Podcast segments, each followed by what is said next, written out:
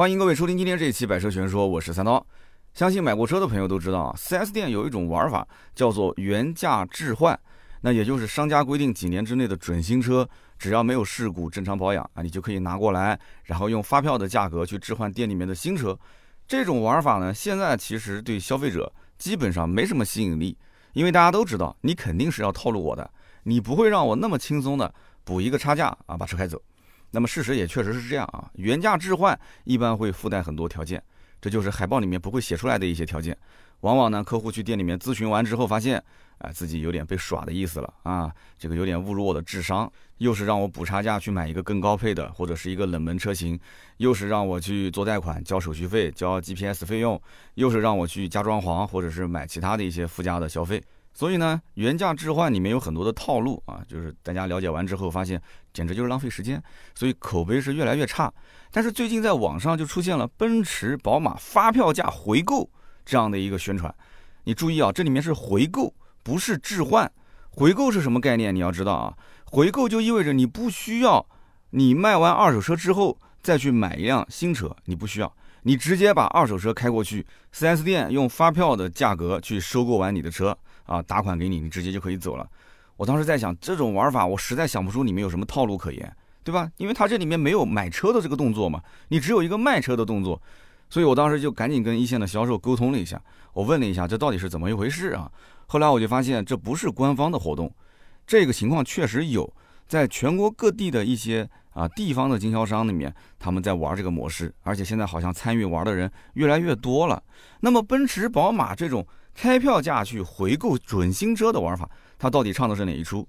消费者又需要注意一些什么问题啊？我把我调研的一些结果呢，给大家进行一个分享啊，帮各位去避避坑。那么首先，这个海报呢，我们在文稿里面会发给大家看啊，大家可能有些人已经在一些群里面看到过了。这里呢，给大家解读一下这个海报里面的几个关键点啊，就是说商家如果想要玩这个发票价回购，他一定要满足四个条件啊，或者说你要参与这个活动的话，你也得满足四个条件。第一个呢，就是你必须是他规定期限内开票的新车。什么意思呢？比方说奔驰它要求啊，奔驰 四 S 店它要求二零二零年的一月一号到二零二一年的六月三十号这个期间开票的新车。那么宝马呢，要求是这个二零二零年一月一号到二零二一年七月三十一号开票的这个新车。那为什么要规定在某个时间段呢？这里面隐藏了两层含义。那么首先呢，就是准新车这个概念啊，你可以想象一下，准新车这个概念，你在二手车市场里面去淘车，一年以内的车，你感觉是准新车，对吧？那么一年半勉强算是。那如果是两年以上呢？两年以上你再怎么新，你看上去外观内饰都很新，其实你已经不觉得这是一个准新车了。准新车在二手车市场里面交易啊，它相当于是多了一层 buff 啊，它是有一定的溢价能力的。而且市面上其实像这种准新车也不是常有的啊。你说谁没事买一台车不到一年就卖啊？这也不太可能，对吧？更何况是一些热门车型，那这种买热门车型的客户一般都是经过深思熟虑才会去买的啊，货比三家比来比去，最后选了一个宝马三系。像这种客户，他不到逼不得已是不会去卖的。那么从另外一个角度看，商家如果规定好了一个固定的时间段，那么 四 S 店就可以非常清楚的知道我自己的收购成本。哎，这个话怎么理解呢？哎，你想一想啊，那个开票价收购，开票价这个票是谁开的？这个票就是 四 S 店开的，就算不是同城的这一家 四 S 店开的，那也是同城其他几家店开的，对不对？所以在同一时间内，同城的几家店的价格差额一般不会太大，而且一般不会有人说发票金额高开，你只会低开不会高开。所以呢，发票价格回购只要规定好一个时间段，去财务啊去查一查这个时间段的优惠幅度、开票的金额， 四 S 店就会非常清楚自己的收购成本了。所以呢 ，四 S 店相当于是庄家，游戏的规则是我自己定的，啊，底牌也是我可控的，只要他老子没问题啊，几乎是没有任何失败的可能性，这个生意是稳赚不赔。那么规定好开票时间，这只是第一步，第二步是什么呢？是指定车型，不是说在这个时间段开票的所有车我都收啊，就是你必须是店里面最畅销的车型、最畅销的版本型号。那比方说宝马 四 S 店讲啊，我呢回购，我只回购宝马三系、宝马四系、宝马五系，还有 X 三， 那么这四款车不用讲，这根本不愁卖啊，这就是宝马 四 S 店的台柱子，要跑量的车型嘛。你即使开票价格回购，你想一想，它最长最长也就是收你二零二零年一月一号的车，也就是一年半的车，三系、四系、五系和 X 三 这四款车，它不管怎么收，它收回来都是不愁卖的，对吧？所以呢，它不会占用太多的资金成本，它的周转率也非常的快，而且还有利润。况且现如今这个芯片短缺，这几款车呢又是普遍缺货啊！大家最近不知道有没有了解这个三系、四系啊、五系的行情啊，包括 X 三，都是普遍缺货。特别像这个四系啊，四系是一个加价车型，到现在都加价，所以当时买四系的人，他加的金额比现在还要多，可能加了六七万、七八万。你让他现在发票价格去卖，那亏的可不是发票价格、购置税、保险这些钱啊，他加价的钱也亏了。那如果说你要是真想卖，你比方说我们听友里面。啊，一年之内的四系新款四系啊，你想卖你找我，我甚至可以高于发票价格收你的车啊！我不管别的车商敢不敢收，我敢收，对吧？因为我敢收，我也能把它卖得掉嘛，这是最关键的。你要有买家，你才能敢去收高价的车型。那么奔驰呢也是一样啊，它也要指定车型，奔驰的 C 二百 R、二百六十 R， 奔驰的 E 二百六十 R、E 三百 R， 奔驰的 G R C 二百六十 R、G R C 三百 R， 还有迈巴赫全系。其实我觉得这个经销商胆子稍微小了一点啊，它可以。去收像这种奔驰大 G 啊，加价几十万的车型，它也可以按照发票价格来回购嘛，对吧？这没什么问题，有什么好怕的呢？你不敢收，我也敢收，对吧？那有人可能不太理解，说这个奔驰 C 啊，是不是已经上新款了？对，新款是已经上了。那新款上了，为什么老款它还敢发票价格来收购呢？哎，大家想一想啊，我说的第一点是什么？刚刚我前面讲第一步，第一步是规定时间内啊，也就是说，奔驰也是从去年的一月一号开始。啊，一直到今年的七月份，就是这个阶段的奔驰 C 级，它是可以回购的。那么这个阶段的奔驰的老款 C 级，你要知道，它一直是跳楼价甩卖，优惠都长期四五万的行情，所以它的发票金额肯定是低于指导价至少四万左右嘛，对吧？四万以上。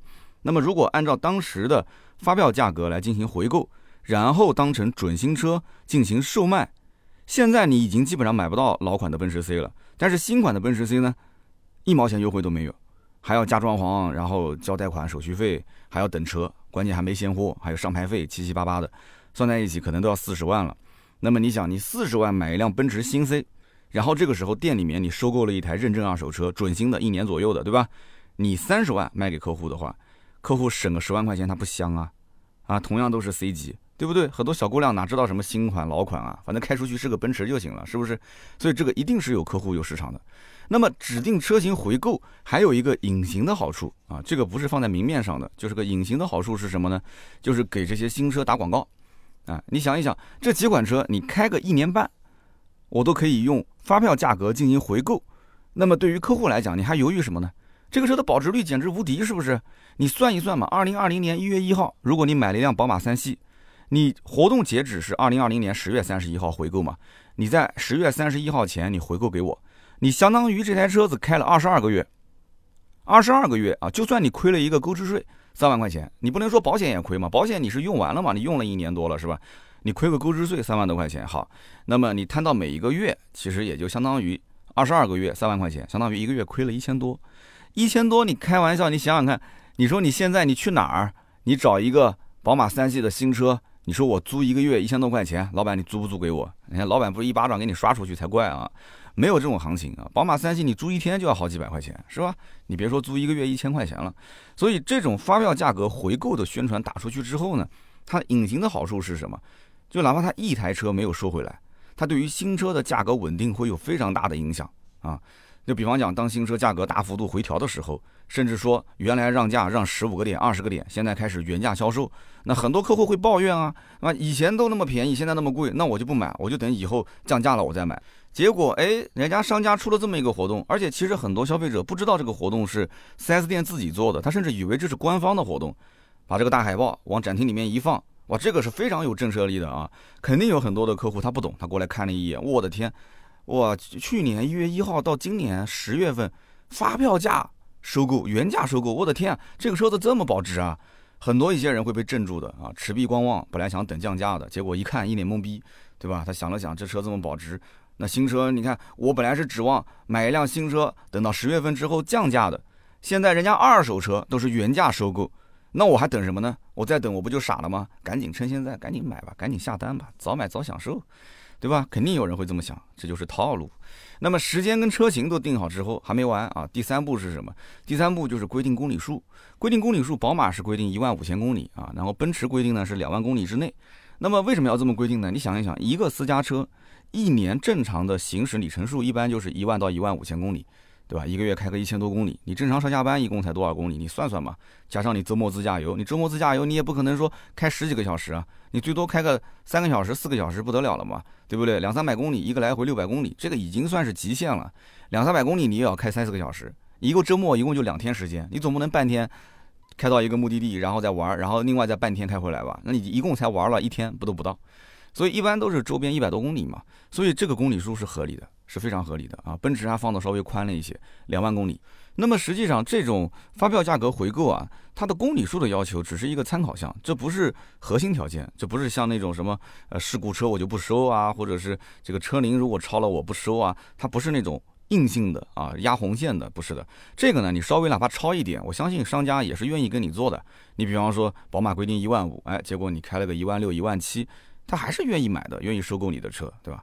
那么你只要不是特别夸张啊，什么叫特别夸张呢？你比方说，呃，你在这个城市上班，在那个城市居住，结果呢，你一年开个三万多公里啊，那这个肯定不行啊，你公里数超太多了。那有人讲这公里数多有什么影响呢？我这个准新车啊，对吧？我准新车，车龄只有一年，我卖相也很好啊，外观一点划痕都没有，内饰也很新。那你要想一想，这个问题出在哪儿呢？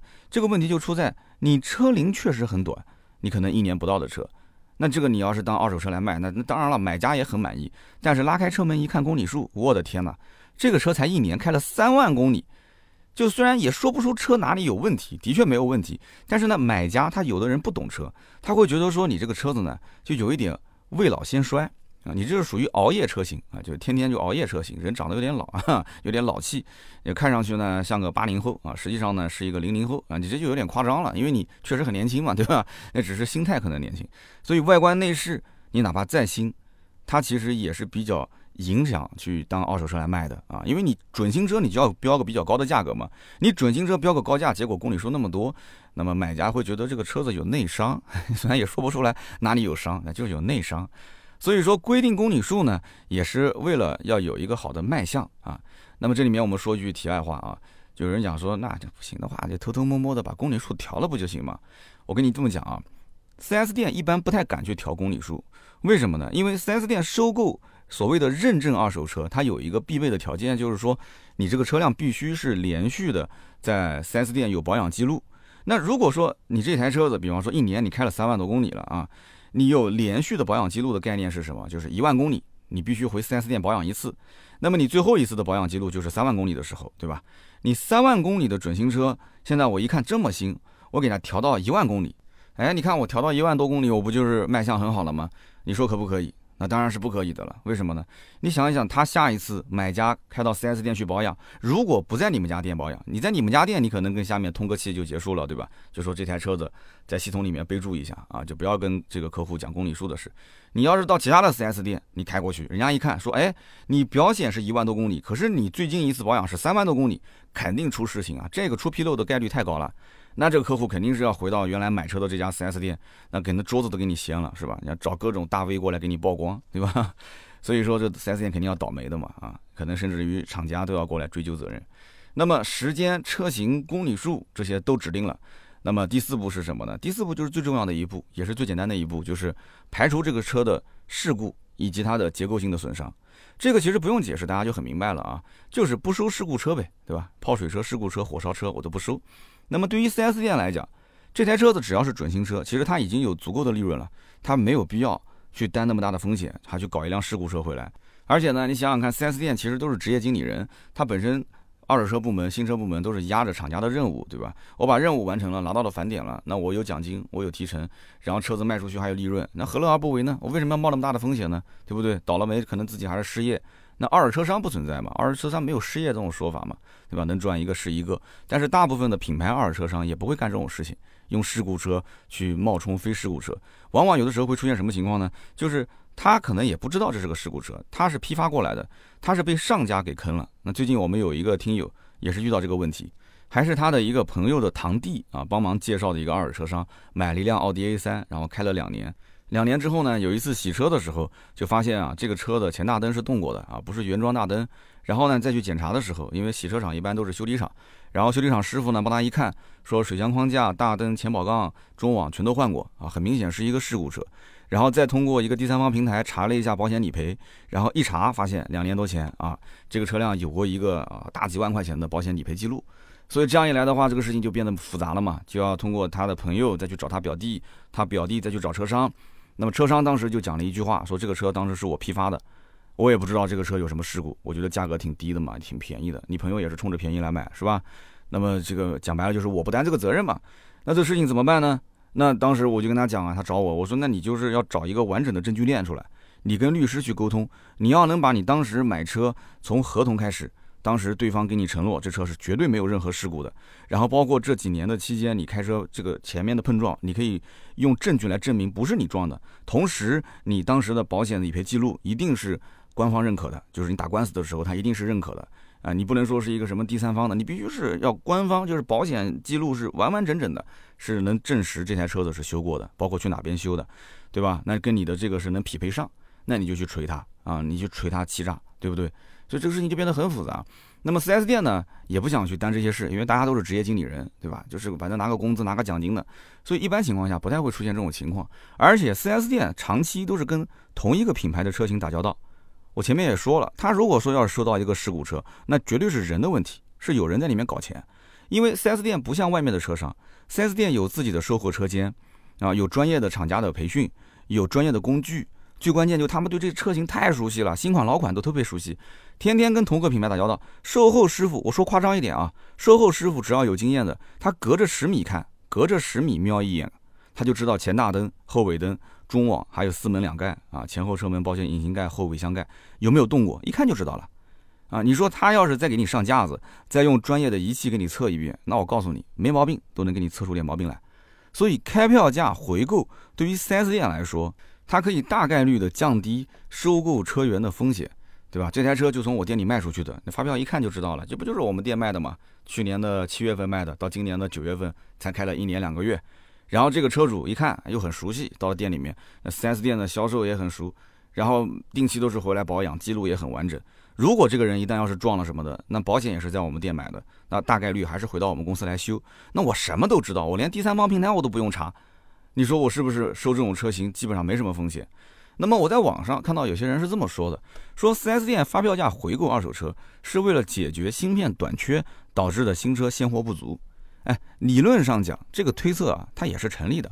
但是呢，你只要干过一线的销售，你就知道，实际的情况呢，可能正好相反。为什么我要这么讲啊？因为现在很多的一些汽车的编辑、汽车的媒体，他没有干过销售，甚至他都没有去一线做过调研，完全是靠脑子去想啊。他脑子一想说，哎，现在芯片短缺，芯片短缺呢，就导致新车价格暴涨，呃，没有现车。然后呢 ，四 S 店呢就通过二手车的开票价格的回购，然后去弥补新车的现货不足。可能啊，有一些编辑写完这个文章啊，他还会有一些洋洋得意啊，他可能觉得自己发现了一个啊、呃、这个市场上的规律啊。但是实际情况为什么我说是相反的？因为新车部门的销售总监他一定是抵制发票价格回购这种事情发生。你可以发票价置换新车，但是坚决不可以发票价格回购。这是有什么区别呢？因为置换就意味着你二手车部门收购一台车，我新车部门就必须卖出去一台车。这是增加我新车销量的，对不对？而发票价格回购就意味着你二手车部门收购一台车，你非但没有帮我新车部门去卖出去一台车，反而你这一台收购回来的准新车，你很有可能将来会抢走一个原本要买我新车的客户，是不是这么个道理？所以现在很多奔驰、宝马 四 S 店新车任务非常重啊，一年两千多台甚至三千多台，你二手车部门如果这么一搞，你这不是拆我新车部门的台吗？对不对？你现在二手车部门，你大批量的去收购准新车，你从哪里收？你不就是从我卖出去这些客户手上收吗？那我好不容易花了几个月的时间打电话，各种去邀约、去回访，然后到店还帮他去调货源。我卖出去一辆新车，咔，给你一个电话，又把客户喊回来了，然后喊回来又把车子给收了。哎，这个也是好事。那其实我任务也完成了，但是问题是，你收回来之后你还得卖啊，你再卖给谁呢？你卖给的可能就是我下一个客户，我花了几个月的时间，各种周末邀约回访，然后到店试驾看车，咔，结果给你二手车部门搅黄了，买了一辆你二手车的准新车，那我新车任务一年两千多、三千多台我完不成了，对不对？不过现在好在什么呢？就是因为芯片短缺，这是厂家的问题，它产不出那么多的车，所以现在很多品牌啊，厂家在给 四 S 店降任务啊，所以呢，就可能这个冲突还没有那么大。那么可能有人要问了，那既然销售总监这么抵触，那为什么还是很多 四 S 店？我在网上看啊，各种海报在做这个开票价格回购呢。这里面呢有几点原因啊，首先一个呢就是销售总监跟二手车总监这是两个独立的部门，这大家应该清楚对吧？网上那些海报肯定是二手车总监跟总经理商量完之后定下来的。这个活动啊，其实根本不需要参考你销售总监的意见，跟你销售总监有什么关系啊？车都是你卖出去的，对不对？我就负责回收就行了。但是呢，如果这个公司的销售总监是重点培养，他跟总经理或者是是甚至董事长啊，就投资人关系都很好，那这种一般还是要稍微沟通一下啊，这个这个看他的在公司的这个实权到底大不大啊。那如果说要是咨询销售总监的意见，那我可以讲，那几乎是百分之百不同意的，因为你是二手车的回购，你不是置换。我再讲一遍，你回购是绝对影响新车销售的。那么再讲一个，虽然说销售总监跟二手车总监它是一个平级的关系，对吧？大家如果了解我的过去应该知道，我以前做过二手车总监，我也做过销售总监，但是很多 四 S 店的二手车总监都是老板最信任的人，就你可以把他当成个二老板来看了啊，甚至有的是从销售总监岗位直接调过去的，这个我身边认识太多太多了，包括我当时也是嘛，啊，从销售经理岗位直接调过去的。所以二手车总监要想搞个活动，我需要你销售总监有意见。有的时候你销售总监还是我以前带出来的小老弟呢，是吧？甚至有的时候这个活动只要是总经理想搞，他只是让二手车总监在会上开个口，给他个台阶，对吧？叫什么顺坡下个驴，是吧？这个总经理的角度来看的话，其实只要公司能赚钱，我管你什么新车业绩还是二手车业绩呢？最后反正都是我的业绩，哎，这个我说的没毛病吧，对不对？这个总经理也是个职业经理人嘛。其实发票价格回购这种现象啊，就是在目前这个大环境里面，新车价格暴涨，那么现货短缺，在这种情况下，有人敢这么做，其实这么做也是挺有风险的，而且一家做了，其他家也都跟着做，对吧？有一点点这种内卷的意思。那我为什么刚刚讲有风险呢？因为它时间期限是卡在十月份嘛。其实我相信这批车子它也是期望在今年的十二月底之前啊，不可能说是把这批二手车挪到明年去卖，它想迅速的出手。所以你后期可能会看到 四 S 店有大量的准新车，然后报一个非常高的价格，想在十二月之前把它卖掉。如果你今天听到我这期节目的话，我觉得你很幸运啊，你可以这么操作啊，你在十二月三十一号之前，你盯到 四 S 店，你看一看有没有那种收购回来很久没卖出去的准新车，这批车很有可能就是之前奔驰宝马搞的这些活动收回来的。然后呢，你跟他死磕，你就一直不买，你等着他跨年，你等他跨到明年，或者到十二月二十七、二十八号的时候，很有可能这批车直接就登掉了啊！他可能登出去的价格比发票金额还要低。他其实赌的就是新车价格一直不降啊，因为现在几乎都是原价了嘛，你不能说是原价基础上再加价，这太夸张了嘛，对吧？一直不降就能把他手上这批车出出去。那么 四 S 店其实完全可以控制新车价格到底是降不降的，对不对？首先一个区域就那么几家店，大家谈好就可以了嘛。短期之内啊，只能讲短期之内维持价格的稳定。那么第二一点就是厂家它的排产周期到底有多长？未来的一两个月，我一共能拷回来多少辆车？我们讲拷车就是从厂家进货啊，我能进多少辆车？我能预知最起码一个月左右或者两个月左右，我 四 S 店的库存比大概是多少？所以这样的话，我就敢去收这个车，我就可以高价一直控到今年的年底啊。我刚刚也讲了嘛，你要如果跟他博弈的话，那你就十二月底去看一下，你再关注关注新车行情，你再去讨个巧啊，去买这样的一台准新车，他反正不卖给你也要跨年了，明年还是要降价卖，是吧？所以发票价回购这件事情，我觉得啊，确实是现在有点内卷的意思。那么这个政策呢，哪种客户最适合呢？那它既然是内卷的话，那其实它有利可图，但是呢，可能也带一些风险。那么这个时候，有一些客户他真的是可以去尝试去参与这个活动。我想来想去，我觉得市场上有两种人是比较合适的。那么第一种人是什么呢？就是恰巧最近手头缺钱。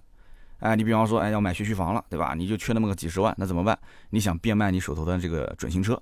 那这种情况呢，你就很着急嘛，因为你那边可能你买二手房，二手房现在贷款也很难下，你就差了个几十万，你就差这么一口气，现在贷款不好贷，对吧？下款也很难，那怎么办？你就要把车卖掉。这个时候呢，你相对来讲是比较着急的，因为中介公司啊，包括那个呃房主啊，他都催着你尽快去过户。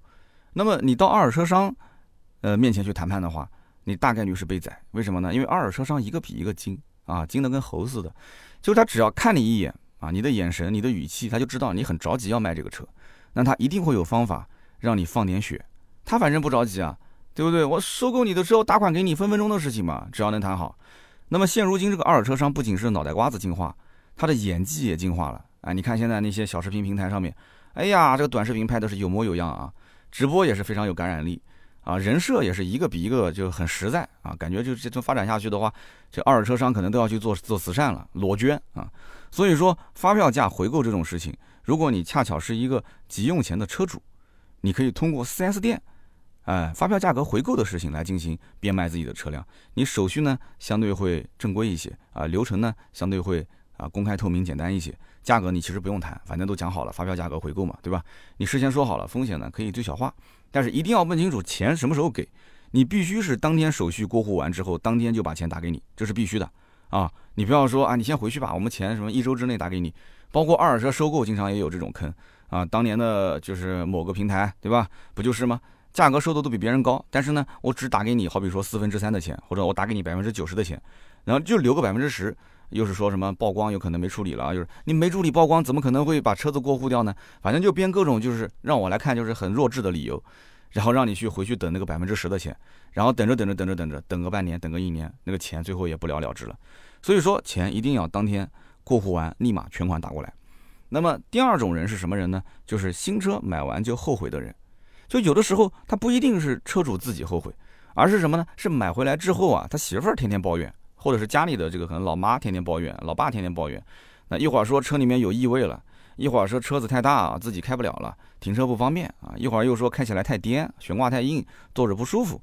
反正当初买车的时候呢，你问他，他说哎我无所谓，我开什么都行，随便你，车子我也不懂。但是等你买回来之后，哎，买回来之后的家里面啊，就是各位啊，就已经是变得非常的非常的专业啊，成专家了，给你挑各种毛病。所以你说一天两天倒还好，那如果说嘴巴稍微碎一点的啊，不管是这个媳妇还是老妈，情商再低一点，三天两头在你车里抱怨啊，你只要一说开个车带他出门干什么，本来心情挺好的，对吧？结果呢啊，就旁边嘀嘀咕噜的啊，这车坐的不舒服，这车怎么样？所以老公就恨不得把这个车子一把火给烧了。那么哎，现在好了，现在 四 S 店有一个发票价回购计划，那在他的眼里是什么？这不叫发票价回购计划，这叫做家庭关系破裂拯救计划啊，这叫牢骚终止计划。啊，就我相信这种车主，他基本上想都不用想，直奔 四 S 店，火速把这个车给卖了。临走还说谢谢啊，谢谢。有人可能要说了，那他卖了还得买啊，对吧？外面现在车价那么贵，你不能说光卖的价格高，你买的价格也高啊，对吧？那不是很亏吗？其实你想一想，在这种情况下，亏不亏重要吗？不重要，他早就想卖了，只不过少一个由头，少一个理由，赶紧把手头上这个抱怨收集器给他给卖了。这不是车，这是抱怨收集器。把它卖完之后，让自己的媳妇儿。啊，自己的老妈，你去挑一台，你挑一个你觉得你喜欢的，好吗？我带你去看，我当时就吃这个亏，对吧？你平时说没时间啊，那我就自己看了。现在无论如何让你自己选，你选完之后，如果你再抱怨，你再抱怨，那就可能真不是说车的问题了，那你是真的看我不顺眼，对吧？有人讲说你怎么说的这么真实呢？是不是你是有什么事儿啊？哎，一言难尽啊。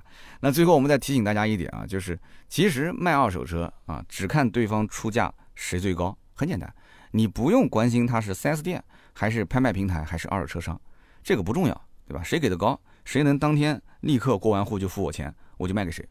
你只要是愿意花点时间去询价啊，你或者不嫌麻烦的话，你把自己的车挂在网上，你总能卖出一个高价。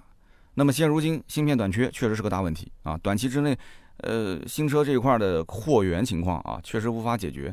那么大家也都达成了共识啊，缺货涨价都是共识。所以新车上涨带动二手车的收购价格也在上涨，所以现在也其实并不是买二手车的一个好时机。但是哎，你想二手车收购价格高代表什么？就代表你作为卖家来讲，你卖车的价格其实还是挺高的，是不是？所以不是买二手车的好时机，但是是卖二手车的好时机。但是问题又来了，你如果去卖，而且你必须是卖的准新车哦，就是一年一年半的准新车，你去卖一个一年半左右的准新车，首先我们且不谈你家里人什么意见。你买个车子对吧，好好的开的都很正常，你为什么要卖掉？但是你卖完之后，你如果再买新车，那你想想看，你这个不是没事找事吗？你除非是什么，是你卖完你至少一年一年半你不买车了，你说我家里车够用了，或者说我突然换了一份工作，就在我家门口一个红绿灯，我走路骑自行车都可以了，短期内一年一年半左右我觉得是不太会用车了，那你把它给卖掉，你等以后你再买，那价格总归会好，对吧？芯片短缺也只是暂时的。那可能还有一些人会讲说，哎，那你要这么讲，我也去卖，我是一辆车龄十年的车啊，我是一辆车龄六年、七年的车。这个我我觉得啊，你就慎重，你要慎重。为什么呢？因为你这种车龄比较长的车型，而且都已经更新了好几代了，你都是上上上上一代的老车型了，这个基本上不跟新车行情走。你新车不管怎么加价怎么涨，跟你这个没什么太大的关系，好吗？呃，也可能会涨一点点，但是这个呢微乎其微，这个我觉得不是你根本卖车的理由，能开还是好好的开，好吗？你买完之后再去买新车不划算。那么在节目最后呢，我再提醒大家一点啊，这也是我们讲一线销售的总结的经验和技巧，绝对干货啊。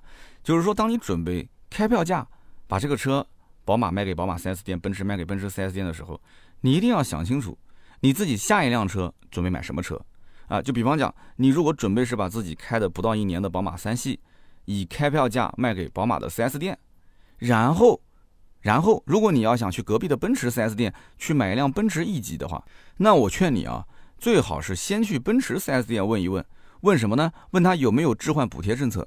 如果奔驰店里面有置换补贴政策，这个一般补的还不少啊。你想三十万补你一个点就三千块钱了，是吧？你问完之后，你完全可以怎么样？你在奔驰店里面把你这一台宝马三系的准新车啊置换给他，你还可以跟他谈一谈新车的价格。那么有人可能要问了，那奔驰店它能够以开票的价格收购我的宝马三系吗？那我想问你了，为什么不能？为什么不能？它有几套方案。第一套方案，奔驰的二手车的销售、二手车顾问，他可以第一时间打电话通知周围的几个车商过来看车，啊、呃，告诉车商说我这边有个精品车，原版车漆，一年左右的车龄，对吧？公里数只有个几千公里。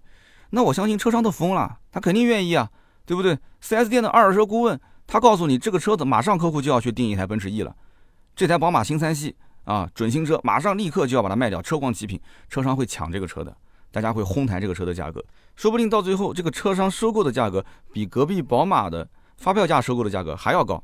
那至于说他卖给车商这么高的价格，他愿意给你什么价格，这就要你们俩来谈了。但是往往有的时候你谈着谈着你会发现，哎，新车本来不能让价的，结果让价了。其实让价的这一部分就是二手车的车商高价收了你的这个二手车，但是他奔驰店以原价收你这个二手车，实际上他还是赚，赚的比宝马那个店还多，他在新车上面给你让一让，他可能会出现这样的一种情况。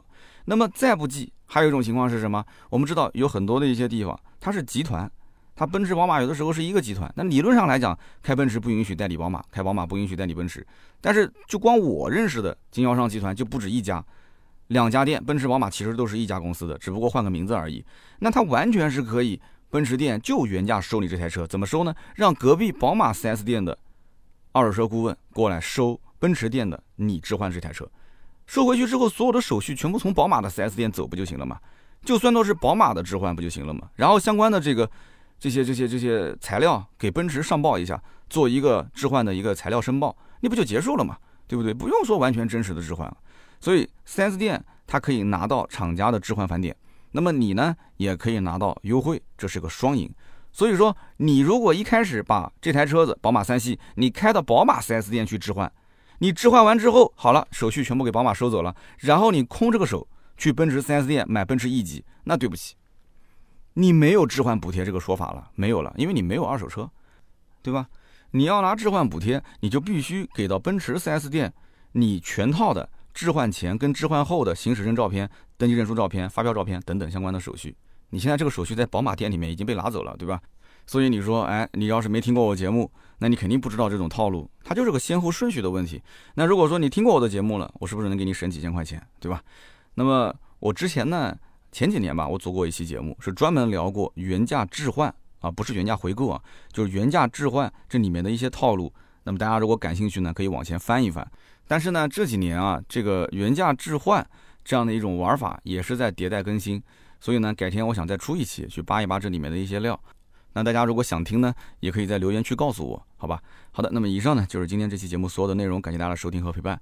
关于开标价回购啊、原价置换这么一件事情，大家有什么想交流的，也欢迎在我们的评论区留言。如果觉得本期节目还不错的话，也欢迎大家呢啊帮忙转发到朋友圈，让更多的人能够听到我的节目。我们会在每期节目的留言区抽取三位，赠送价值一百六十八元的芥末绿燃油添加剂一瓶。下面呢是关于上期节目的留言互动环节。上一期节目呢，我们聊的是比亚迪的海豚。很明显啊，大家对比亚迪比较感兴趣，但对海豚这个车兴趣不是特别的大。那么有一位听友叫做静夜风，他说之前因为南京是比亚迪昆仑战区，提车速度很快，我在南京呢就订了一台比亚迪的宋 D M I， 当时说半个月左右可以提车，然后订完车南京这边就啊、呃、有疫情了，等到疫情稍微好一点之后呢，销售又说啊、呃、这一批到的车没有顶配，后来呢听说马来西亚的疫情芯片又短缺，然后顶配又停产，我等到现在已经两个多月了，遥遥无期啊。那么类似像他这样子说等车一直没等到的，甚至把钉钉都退掉的，还有一位听友跟他情况非常相似。那么下面一位听友叫做杜尔西布尔，他说前两天听到一个内容，说国产车各自走的路线都不太一样啊，比方说吉利靠收购技术内化，比亚迪呢靠自主研发闷头搞新能源，长城呢靠精准的市场定位。那么现在来看的话，百家争鸣确实挺好啊，受益的都是消费者。只是像比亚迪海豚这个车，它既不惊艳，也没有技压群雄。要说搞出一个海洋系列的格调出来，呃，我个人并不是特别的看好啊。我觉得讲得非常的好啊，特别是既不惊艳又没有技压群雄啊，确实也是现在的新能源，你没有两把刷子，你想出来混，我觉得还是比较难的。那么下面一位听友叫做 Z B B Y O O， 他说我是上班摸鱼的时候听的三道节目，我觉得说的很对啊。那我作为一个想购入汉二代的准用户，我觉得真的比亚迪的营销和产品的策略做的是一塌糊涂。就像我们上学的时候，可能有一个老师他非常的厉害，是某一方面的专家，但是呢他给同学解题的时候就语言逻辑特别的混乱，对吧？最后呢只能让同学自己去看答案解析。并且这个比亚迪的审美啊，确实是太直男了。